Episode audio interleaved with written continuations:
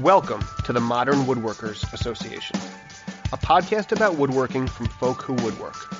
Woodworking is what we do, who we are, and what we like to talk about. So join us as we have a drink, sit around, and talk woodworking. Hi, and welcome to the 314th episode of the Modern Woodworkers Association podcast. I'm Kyle Barton of K Barton Tools, and I'm here with my co host, Sean Wisniewski of the Corner Workshop. Today, we're asking Marcus Tolbert the five question. And I didn't say Tolbert. So you said it just right. Did. Exactly, exactly. Perfect. But anyway, so let's get into it. So, um, how did you get into woodworking? So, uh, I guess, long story short, I uh, always loved to draw. Started some uh, pyrography, however you say it, mm-hmm. wood burning. And the one day my wife actually introduced me to Lee Valley. I had zero clue about Lee Valley, zero clue about anything other than Home Depot. So, but yeah, right. no. Um, the one day she took me to Lee Valley and I bought uh, a Razertip uh, wood burning machine, and uh, that's when I saw all the hand tools and uh, didn't buy anything. Got home and then my wife told me about this um, old uh, toolbox. It was actually, I think, it almost kind of looked like a fish tackling box. There was there was two there was two planes in there. It was uh, some uh, off-brand uh, smoothing plane and a old Stanley block plane. So picked up the block plane, tried it on a piece of pallet that I had in the garage. Mm-hmm. And I fell in love instantly. Like just taking a shaving was like I've never done it before. Mm-hmm. I've I've seen hand planes back in uh, in Germany and stuff. I've never really seen many here. It's never really looked. Yeah and it yeah it instantly just I fell in love. And uh, the funny story behind this whole thing is um, I did ask uh, a couple weeks later I did ask my wife if she's okay if I go to Lee Valley and I buy I think it was like five six hundred dollars worth of um, tools like a couple chisels Japanese uh, saw dovetail saw mm-hmm. a mallet, and a couple other things. And I told her, I said, "This is gonna, honey, if you let me buy this stuff, this is gonna be the last time I need to go here. I'm gonna make you every, I'm gonna make you everything." That's the biggest baloney or crap that came out of my mouth. and uh, if I look back in my uh, Lee Valley history, oh man, I would say pages almost of how much I bought. But oh. then again, d- not in a bad way. I mean, my wife appreciates it. It's the things that I build. Even my yeah. mindset has changed. Like woodworking has changed the way I am in one way. Mm-hmm.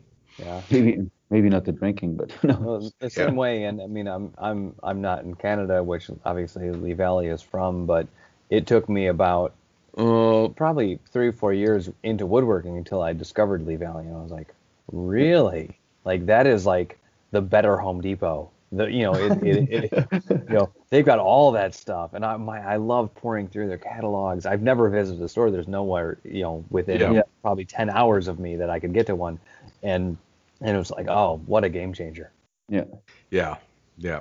And yeah, Lee Valley is something else, especially the uh, you know, when we went to the all the conferences and they always have their whole booth set up and you know, mm-hmm. you can try everything that there and See, and that's, and they actually gave you a discount. Uh, uh, yeah, some of these conferences you got free shipping and 10% off. Yeah. which yeah. was a deal. I mean, legitimately. And Kyle, yeah. I mean, Kyle coming up to Cincinnati, Ohio from Texas, you know, that's a serious deal. yeah. oh, yeah, boy. yeah. I've I've dropped a grand a time or two at Lee Valley during mm-hmm. one of those conferences. Of course, that's back when I had a job. But anyway, I wasn't retired. now that I'm retired, damn it, they don't get any of my money. I can make that myself. I can make it myself. And you are. If not, Mark is going to forge it for you. there you go. Exactly, exactly. Strangely enough, the, all the template work, or not template, but the uh, guide and and and uh, you know setup work that you're doing, maybe someday that will be you know push back in and Lee Valley will start producing your invention. See, see, you can make it all come around. Uh huh. Uh huh. Especially, yeah. especially the stre- stretcher jig. Why yeah. not? Yeah, I mean it's it's it's possible. I mean, you know, the Windsor uh, chairmaker community is so huge. I mean, they could make hundreds of dollars.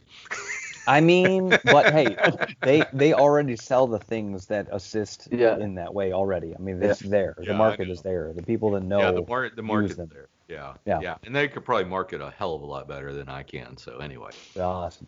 All right. Uh, so Marcus, so anyway, yeah. with that being me. said, what is your favorite tool? Oh boy, do I have to pick one or? I mean, it's best. It works best if you just settle on one. Yeah, go yeah, for yeah, but we've had people do 60, 70. It. I, I'll try and keep it under ten. But Okay. no, okay. Um, no, I would say, and you guys have probably heard this so many times, but my number one tool that's always with me is my 102. Mm-hmm. Okay. Yep. I it, I mean, it's such a common tool, right? So, Yep. but I, it all depends. Like, uh, chair making is so different than um, flat work. Uh, so I flat work. I love my block plane. Chair making. I I love using the Scorp, the travisher, all of those tools are just it's something different. But 102, that's it. So Understood. Yeah, And you can Nothing use wrong that. with that. I mean, Yeah, that is yeah. a t- tried and true. Ever, uh, pretty much everyone's got one. Anybody that's got one, then you know, picked one up. Actually, I think that that's what is uh, uh, one of my coworkers from Cleveland.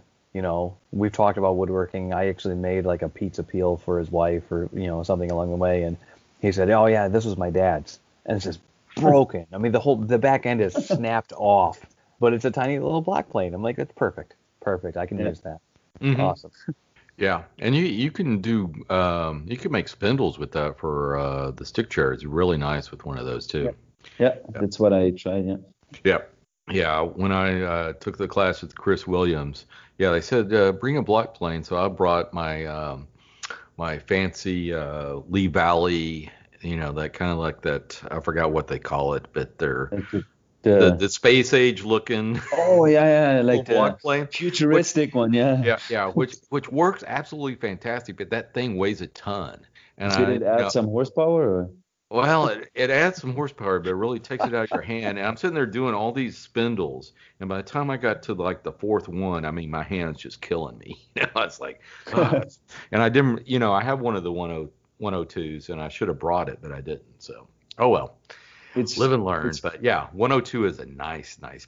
It's funny you mentioned the thing Yeah. with the block thing because when I started making when I made these chairs, um, when I started shaping the spindles, I actually started with a block plane and I ended up using a number four. It actually worked Mm. in my odds more comfortable. So Yeah, were you using a shave horse, or were you using just on a I was using everything. No, but Okay.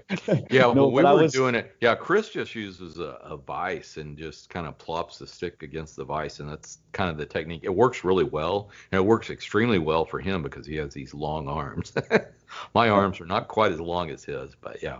No, I used. I I would say I I did pretty much exactly what like Chris mm-hmm. Williams did. Like well, Yep. not exactly, but very close. But then I did 80% of it on the vise, and then I did. Uh, I went over to the shave horse, and then it. I just have more control of my spoke shave, getting Mhm. the the right size, I guess, for the tenons. So Yeah. Yeah, that's exactly what I did because, you know, any class you don't you get the chair to a certain point. You get it basically all the joinery done and it's ready to go, but there's still a lot of cleanup work. So as soon as I got home, yeah, those uh, those sticks went into my shave horse to, for the So- final prep. Yeah.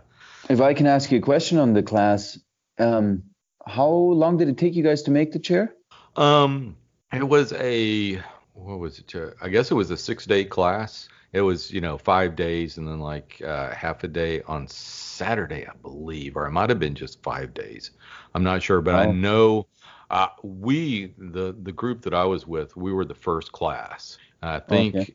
Yeah, I think he's changed it up a little bit. For instance, we octagoned all the legs, and I think they said that was a mistake. We should just uh, have the class do one leg, you know, just so they get the skill Yeah. and the, The hang of it, yeah. the hang of it, not do all four legs. But I mean, we got all, all of our chairs done, but uh, it was it was a race to the finish, Wow. so to speak. Yeah. yeah, Crazy, yeah. Yeah. But you know, No. and and luckily I've been to a, a few chair classes before, so I knew what to expect. I knew I wasn't coming home with a finished chair. I knew I was going to Yeah. come home with parts I would then have to refine and do. So yeah.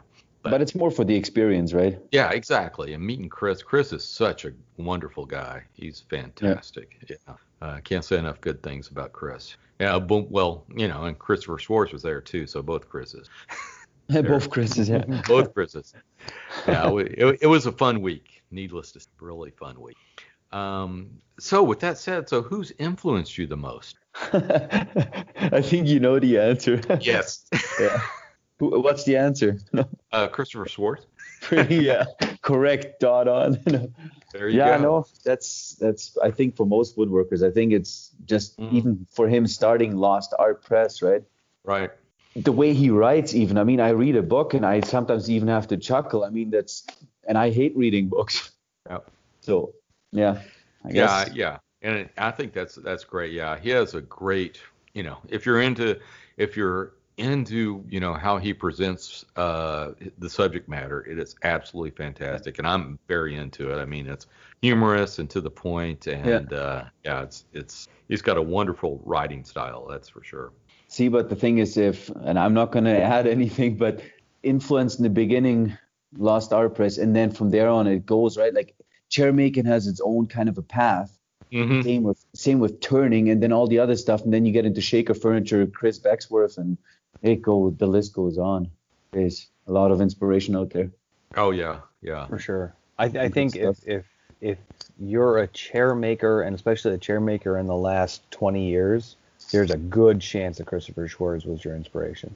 Legitimately. I mean, Yeah. I I've been tempted. I haven't bitten on that that at quite apple quite yet, but uh, it um yes for sure. He Yeah. his his knowledge, his production, his you know Even- the just the way he presents everything is wonderful. I was going to say, uh, even the confidence when you read certain books, even making a stick chair, the confidence reading that stuff gives you to, hey, you don't need all of this stuff. You don't need to make Windsor chairs. You can make a normal chair that just, it's inspiring. So, Right. And and and, and it's it's kind of funny because you're you're not the first uh, or or the second in the in the last two months of of us just having these conversations where Yeah. someone said very something very similar. It's like Chris Schwarz just made it so made me aware that I was able to do that, Yeah. and that is such an empowering little thing. It's so cool. yeah. So anyway, so beyond that, we're on to the next question. So what has been your biggest stumbling block? Well, I back to the previous uh, conversation. I would say sourcing lumber is a big one at times, and not necessarily a stumbling block in my woodworking journey, but more in like the paths I want to take. Right?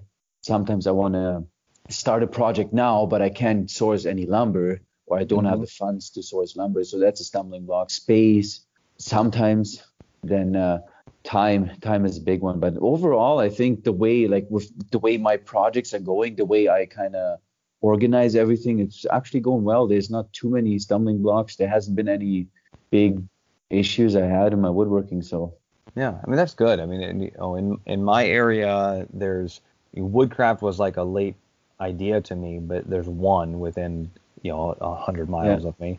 Um, I did find one sawmill, you know, and it's a guy that runs a thing. You know, it's not like an official like lumber company. You know, it was just okay. it's like the black market no It is. It is. I mean, Yeah. kind of. I mean, I, I was I was lucky enough to meet a, a friend of mine who you know was he found out people that were dropping maple and walnut trees, and he had them carted off to this guy who milled them and dried them, Mhm. and then I got to purchase some of that wood from that process, you know, at a discount price. You know, it was great. Yeah. Um, You know, but Come no, here that- around midnight. Yeah. no, it wasn't Come that here bad. midnight. It, it, it really, but it really was like come to my parents' house and come to the back in the shed, like make because sure, it, that's make where sure it you're was. pretty oh jeez, but but it was you know it was it was great, but I mean that is like for sure like when I was was looking at, at making stuff. I mean the, that that particular story was a you know a blanket chest for my niece and Yeah. nephew, and you know I wanted to get something. I didn't want to get Home Depot wood. I, you know it, that's dried to the bone and, and terrible. You know I'd like something thicker and something better, and and so you know the the sources are limited, and and especially now if you're in like semi-rural uh, Canada, I mean I get it. Like there's the sourcing of it is is huge, but it's glad I'm I'm glad it's working out for you. Um, Yeah. and you have the, and you have the patience for it to work out for you. That's Yeah. that's fantastic. But I think, Sean, Oh. we've established that Marcus has a uh, unnatural aptitude for this. Yes. He's been woodworking since 2016, and he's the only person that said my biggest stumbling block is sourcing lumber. Yeah. Yeah. Yeah, that's pretty good. Yeah, That's pretty good. That's not that's that's not bad.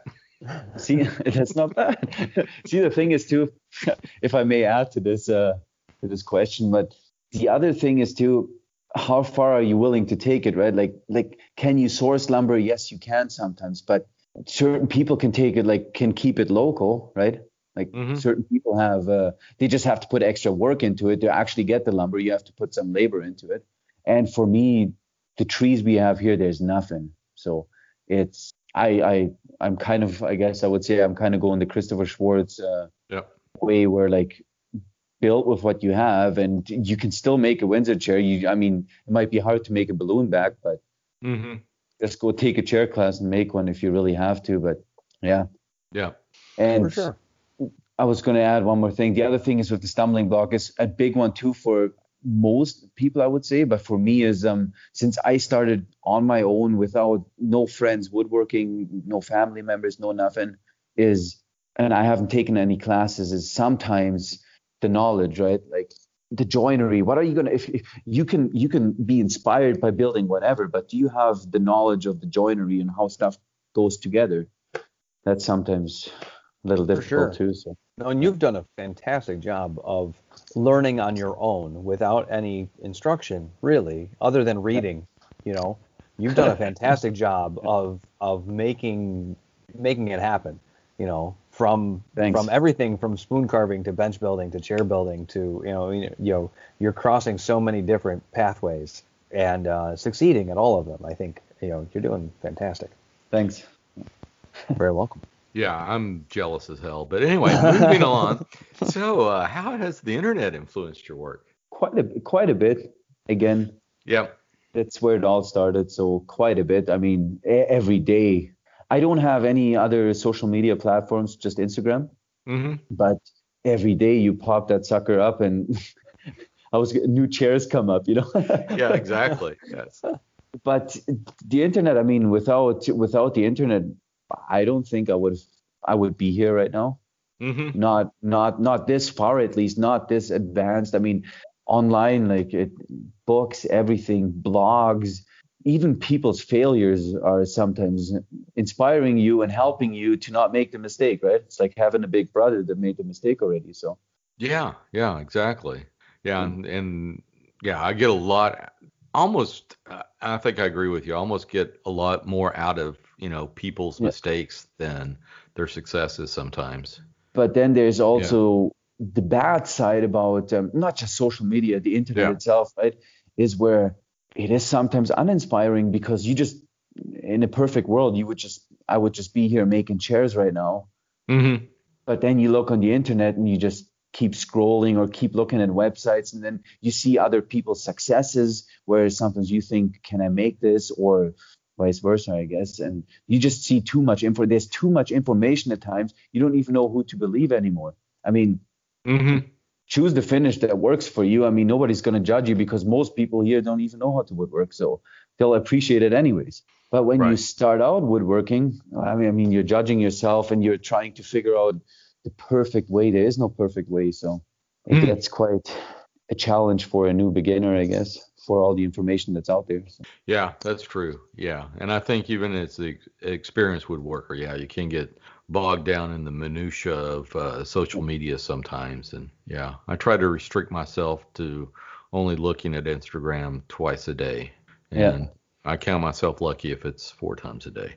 So, but uh, yeah, I do try to restrict myself as far, far as doing that. And uh, but you know, yeah, there are some incredible stuff. And yeah, like you said, every time I just oh, I can't pull up. There's a new um, uh, Asian woodworker. I think it's out of Japan that I just stumbled across the last couple of weeks, and uh, they are making. I think it's more of a company than just uh, one dude, but um, they are making some chairs that are just absolutely incredible. So anyway, but um, I would call them out by name if I could find it off the top of my head, but I can't. So, but yeah, there's some incredible, incredible work out there. So. yes there is But with that said, um, so um, where can folks find you on the interwebs, Marcus? Instagram at Marcus Tobert and my website marcustobert.com. Okay. Sean, what about you? And Sean, what about you? I think we Oh, might sorry, have I muted myself. I, I apologize. I, Uh, like, I think we might have lost Sean. No, so I'm here. you can always find Sean at Sean W78 on most social media platforms. That's true. And Kyle, where can people find you? You can always find me at barton.kyle on Instagram, the only social media platform that matters. And with that, that just about wraps it up for this show.